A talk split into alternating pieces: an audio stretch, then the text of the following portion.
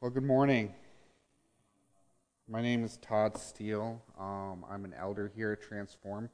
If you're new or visiting, um, I get to fill in every once in a while when Mike is on vacation, um, which he's just coming towards the end of that now. He should return next week. Um, but I'm super honored and excited to get to share God's word with you. Um, so when I was about 10 years old, in the year of our Lord 2001,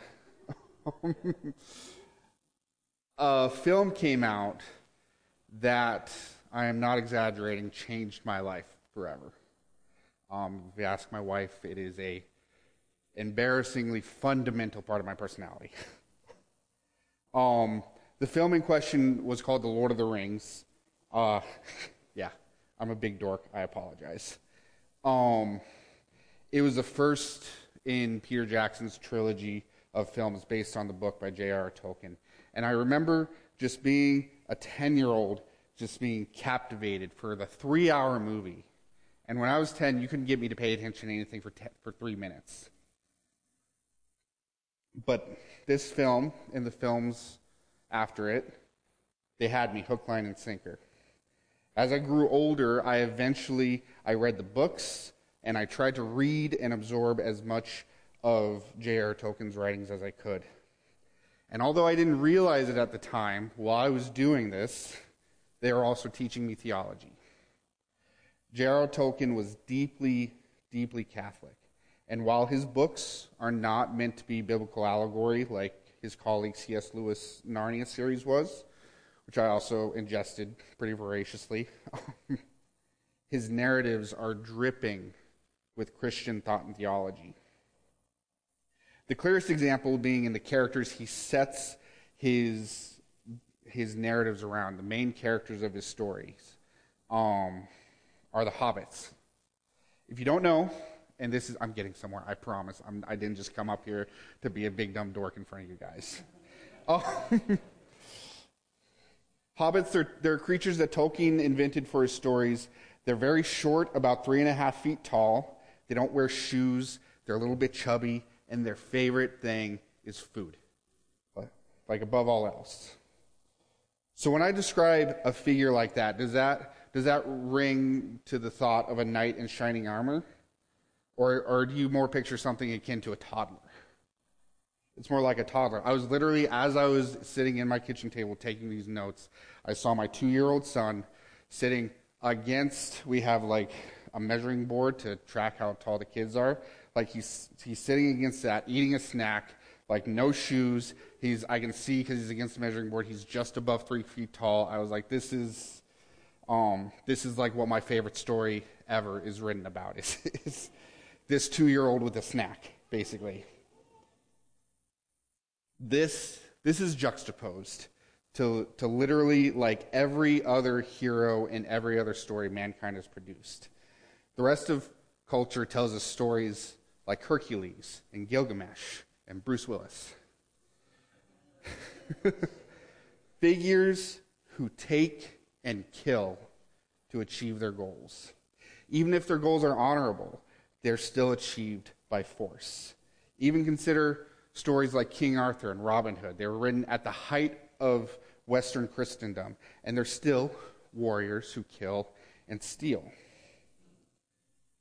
That is contradictory to the message that Scripture teaches, and Tolkien understood this. Greatness is not gained by force. It is not gained by violence. It is not gained by willpower. It is not the warriors or the proud who are great. It's the small ones that are great. Tolkien understood Matthew 5 Blessed are the humble, for they will inherit the earth. So that leads me to the question Do you want to be great? Do you want to be great? The answer should be yes, by the way. I know, like we Christians, we, we find it hard to say yes to, to questions like that because we want to present as humble, right? But we all, we all want to be great. We want to be a great parent. We want to be a great spouse, a great employee, a great neighbor. Wanting greatness and being great are not bad things, and of themselves, they're not bad at all. It's how you define what's greatness. So, how do you define greatness? Our text this morning is going to talk to us about that. It's going to be in, in Mark chapter 9, uh, starting in verse 30. So, if you, if you have a Bible, you can go ahead and pull it out and turn to Mark 9. If you don't have a Bible, there are Bibles in the pews in front of you. Um, but for context, we need to remember the three events that precede this passage. So that, that Mike and BJ have talked about the last several weeks. We, we need to have these in our mind. So the first one takes place in, in Mark 8, where Jesus is with his disciples and he asks, Who do you say that I am? And Peter answers correctly. He says, You are the Messiah. And then Peter then tries to correct said Messiah, said Lord of all, and has to be corrected. The second event is Jesus giving them physical proof that he's the Messiah as he takes Peter, James, and John on the mount and reveals himself and transfigures himself and shows them all of his glory. Again, Peter opens his mouth and has to be corrected. The third is what BJ talked about last week. Um, he's covered the demon possessed boy that Jesus healed that the disciples were unable to heal. Um, so, with all that in mind, Mark chapter 9, verse 30. I'll read the whole thing, then we'll go into it. It goes like this Then they left that place and made their way through Galilee. But he did not want anyone to know it, for he was teaching his disciples and telling them, The Son of Man is going to be betrayed into the hands of men. They will kill him, and after he is killed, he will rise three days later. But they did not understand this statement, and they were afraid to ask him. They came to Capernaum. When he was in the house, he asked them, What were you arguing about on the way? But they were silent, because they did, because on the way they had been arguing with one another about who was the greatest. Sitting down, he called the twelve and said to them, If anyone wants to be first, he must be last and servant of all. He took a child, had him stand among them, and taking him in his arms, he said to them, Whoever welcomes one little child, such as this, in my name, welcomes me. And whoever welcomes me does not welcome me, but him who sent me. This is the word of the Lord. So, as they're traveling from this point, they are heading towards Jerusalem. This, this passage of, or this section of scripture in, in Mark is kind of treated as its own third that exists between Jesus' teaching um, the crowds, and then he's traveling to Jerusalem, and then the final section is him in Jerusalem. So at this point, they are heading towards Jerusalem, towards their confrontation with the high priest, towards his betrayal, towards his trial, his execution, and eventual resurrection. Jesus wants the disciples prepared. He wants them to know what's going to happen. So he's careful to avoid the crowds at this time so that he can give them their private lessons. Um, maybe not as intense, but if it can be sort of thought about like boot camp. Uh, for those of you who are in the armed service, first off, thank you for your service. But secondly, if basic training had been, you know, you show up 9 a.m. every day, get an hour for lunch, go home to your family at 5, weekends off, casual Fridays, birthday parties in the break room, would it have been as effective as what real basic training is? No, part of the system is you live, eat, and sleep in the world of the military. They wire you, your brain to make certain concepts habit to you. Now, Jesus isn't making them do burpees till they throw up. um, but he needs their complete and undivided attention for what he has to say. He is going to die. He's fully aware of it. He's going to be arrested. He will be tried in a mock court. He will be publicly executed, and then he will rise from the dead. This is what Jesus came to do. This was the plan from the beginning. Way back in the beginning, in Genesis 3, after the man and the woman had taken the fruit that they were forbade from taking at the words of the deceiving serpent, this is the curse that God gives to the snake in Genesis 3:14. So the Lord God said to the serpent, "Because you have done this, you are cursed more than any other livestock and more than any other wild animal. You will move on your belly, and eat dust all the days of your life. And here it is I will put hostility between you and the woman, and between your offspring and her offspring. He will strike your head, and you will strike his heel. That's what Jesus is telling them is about to happen. The serpent is going to be crushed, but not for nothing. There will be a price, there will be a sacrifice. And that's what Jesus is heading towards, and that's what he wants his disciples to be prepared for. But as thir- verse 32 says, they did not understand this statement, and they were afraid to ask. The imagination of the first century Jew did not and almost could not include a Messiah that died. Messiahs don't die according to all the teachings of the day. Messiahs conquer. They wanted a king who would gather the forces of Israel and kick out the Romans. They would establish a worldwide kingdom that put them at the top of the food chain. They wanted to happen to, for them, what their enemies were doing. They wanted to happen to the enemies what was happening to them. Ironically, they did not want a Messiah that the scriptures promised. They wanted a Messiah that represented the heroes of their oppressors. They didn't want Jesus, they wanted Hercules which is kind of the story of Israel. If you've, if you've read through the Old Testament, think of Samuel. The children of Israel come to him and they say, We want a king. Give us a king. All the nations have one. Why can't we have one? And it's because God was supposed to be their king. Yahweh was supposed to sit on their throne, not some strong man and not some bully. But they insisted. They asked for a king, and so God gave them a king. And it went good for about a minute. And then it was all downhill from there, like God said it would be.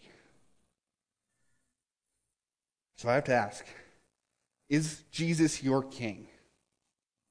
Or is it the other stuff based on the value system of the world? Is that your king? This is the same question that Jesus is putting to the disciples. Can you follow someone who did not just die, but let himself die? Can you follow a king who has all the power to defeat all of his enemies and yours with just a thought, but instead gives himself over willingly. Asks for God to forgive them while they're killing him. Can you follow a king like that? We should ask ourselves that next time we're being mildly disrespected. Ask yourself that next time you're being mistreated in the tiniest way and see how you respond. We lose it over traffic. Isaac, I love you, but I get so upset when I see you on the on the road. like Isaac's a traffic flagger. I get so angry.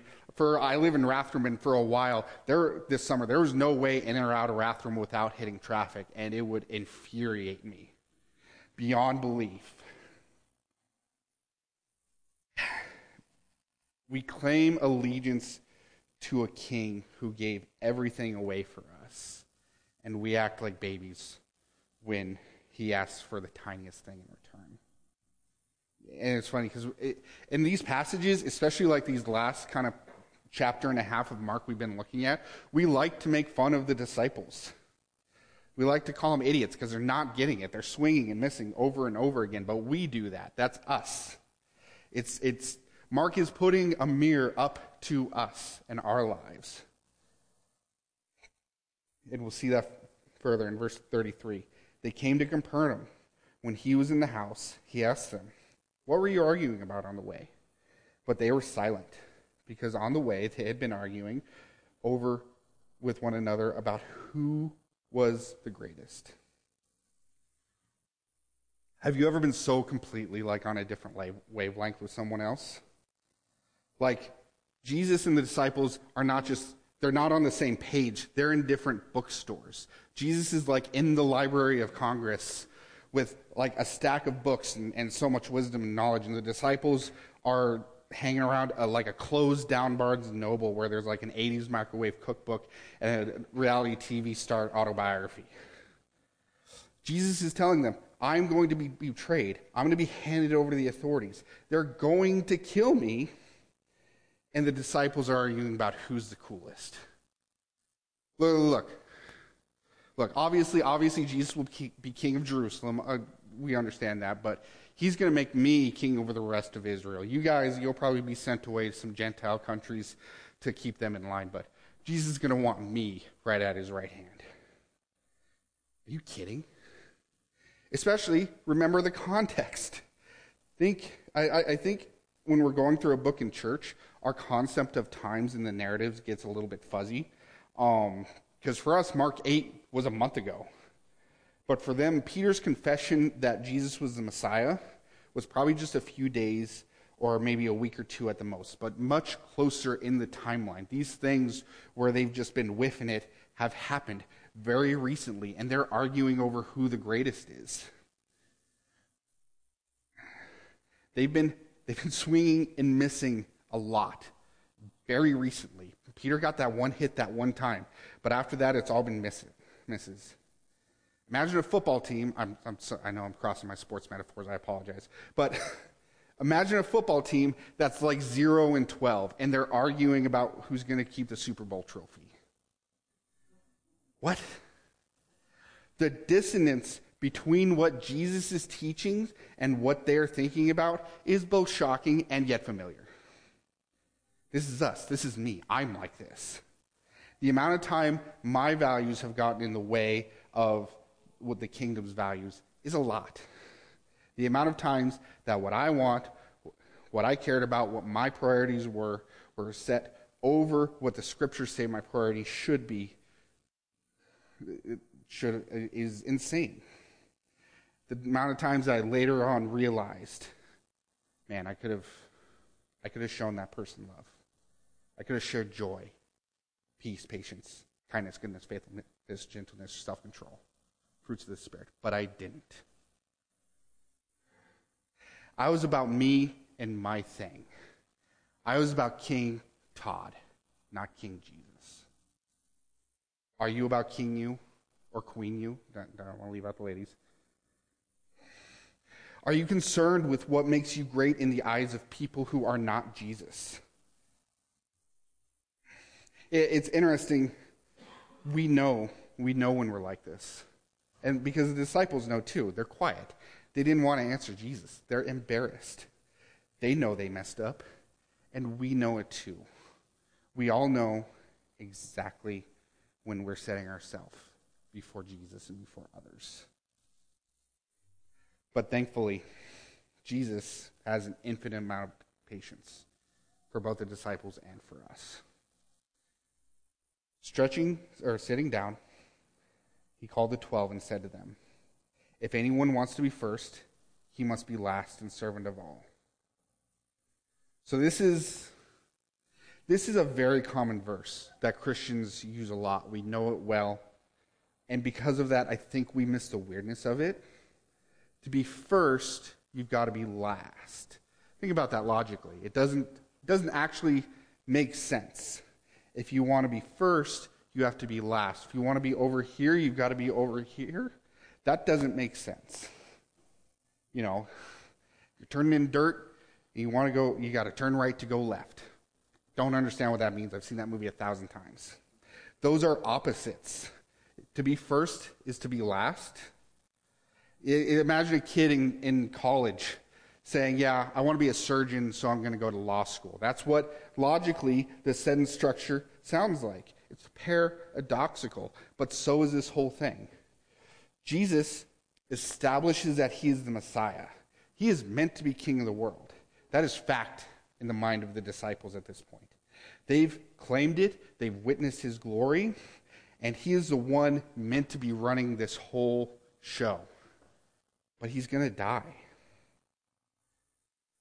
That doesn't make any sense. Or we have a choice in front of us. Either Jesus' values are backwards and upside down, or ours are. It is not that if you want to do one thing, you've actually got to do the opposite. It doesn't mean that if you want to be one thing, you've got to do the other. It's that greatness is not measured the way we are accustomed to measuring it. Greatness is measured by those who serve. Greatness is not measured by those who have the most authority or money or influence. It's not whoever dies with the most toys wins. The one that is great is the one who serves much and loves much. That's the definition set by God. That was the standard in Genesis 2. When Jesus says whoever wants to be first must be last, he's not turning something on his head. He's turning it off its head. He's setting it right side up. It's not a software update, it's a factory reset. Which is why he says this next thing. He took a child, had him stand among them, and taking him in his arms, he said to them, Whoever welcomes one little child such as this in my name welcomes me.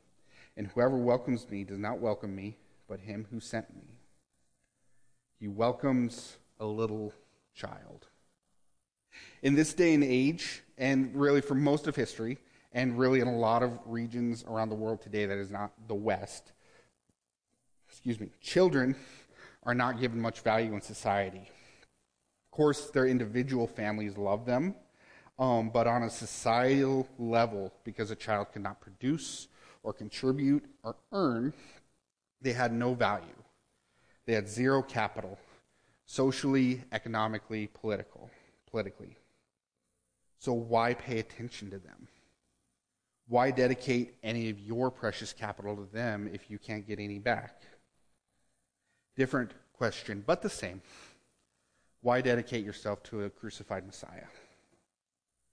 Jesus made himself lower than the child he was holding in that moment. The small, the humble, the poor, the forgotten and ignored, those are his people. To welcome one of them is to pro- proclaim kinship with them and therefore proclaim allegiance to the king of the small. Um, in Bethlehem, there's an old church. And when I say old, it was old. It was commissioned by Constantine in uh, 325 AD, almost 1700 years ago. And later on, after at some point after the Ottoman conquest of Palestine in the 1500s, the church was largely left in decay, which led people to think that it was all right to bring their livestock into the building. So as a result, they rebuilt the doorway to be quite small, and there's a Eli. There should be a picture of that in the slides. This is this is the church of. Um, I didn't write down the name. uh, just Google Small Door Church Bethlehem, and, and you'll find the name. um, they built, they rebuilt this little doorway so so cows and, and horses couldn't be taken into the church. In fact, it was so small that people had to crouch down to enter the building. You have to make yourself small to enter this church. It was later renamed the Door of Humility because as you're entering the church, you're making yourself a living example of what it means to follow Jesus. You are shrinking so you can enter in to who Jesus really is. To paraphrase John the Baptist in John 3, you must decrease, and Jesus must increase. This passage, Mark 30, is not, it's not a lesson in humility.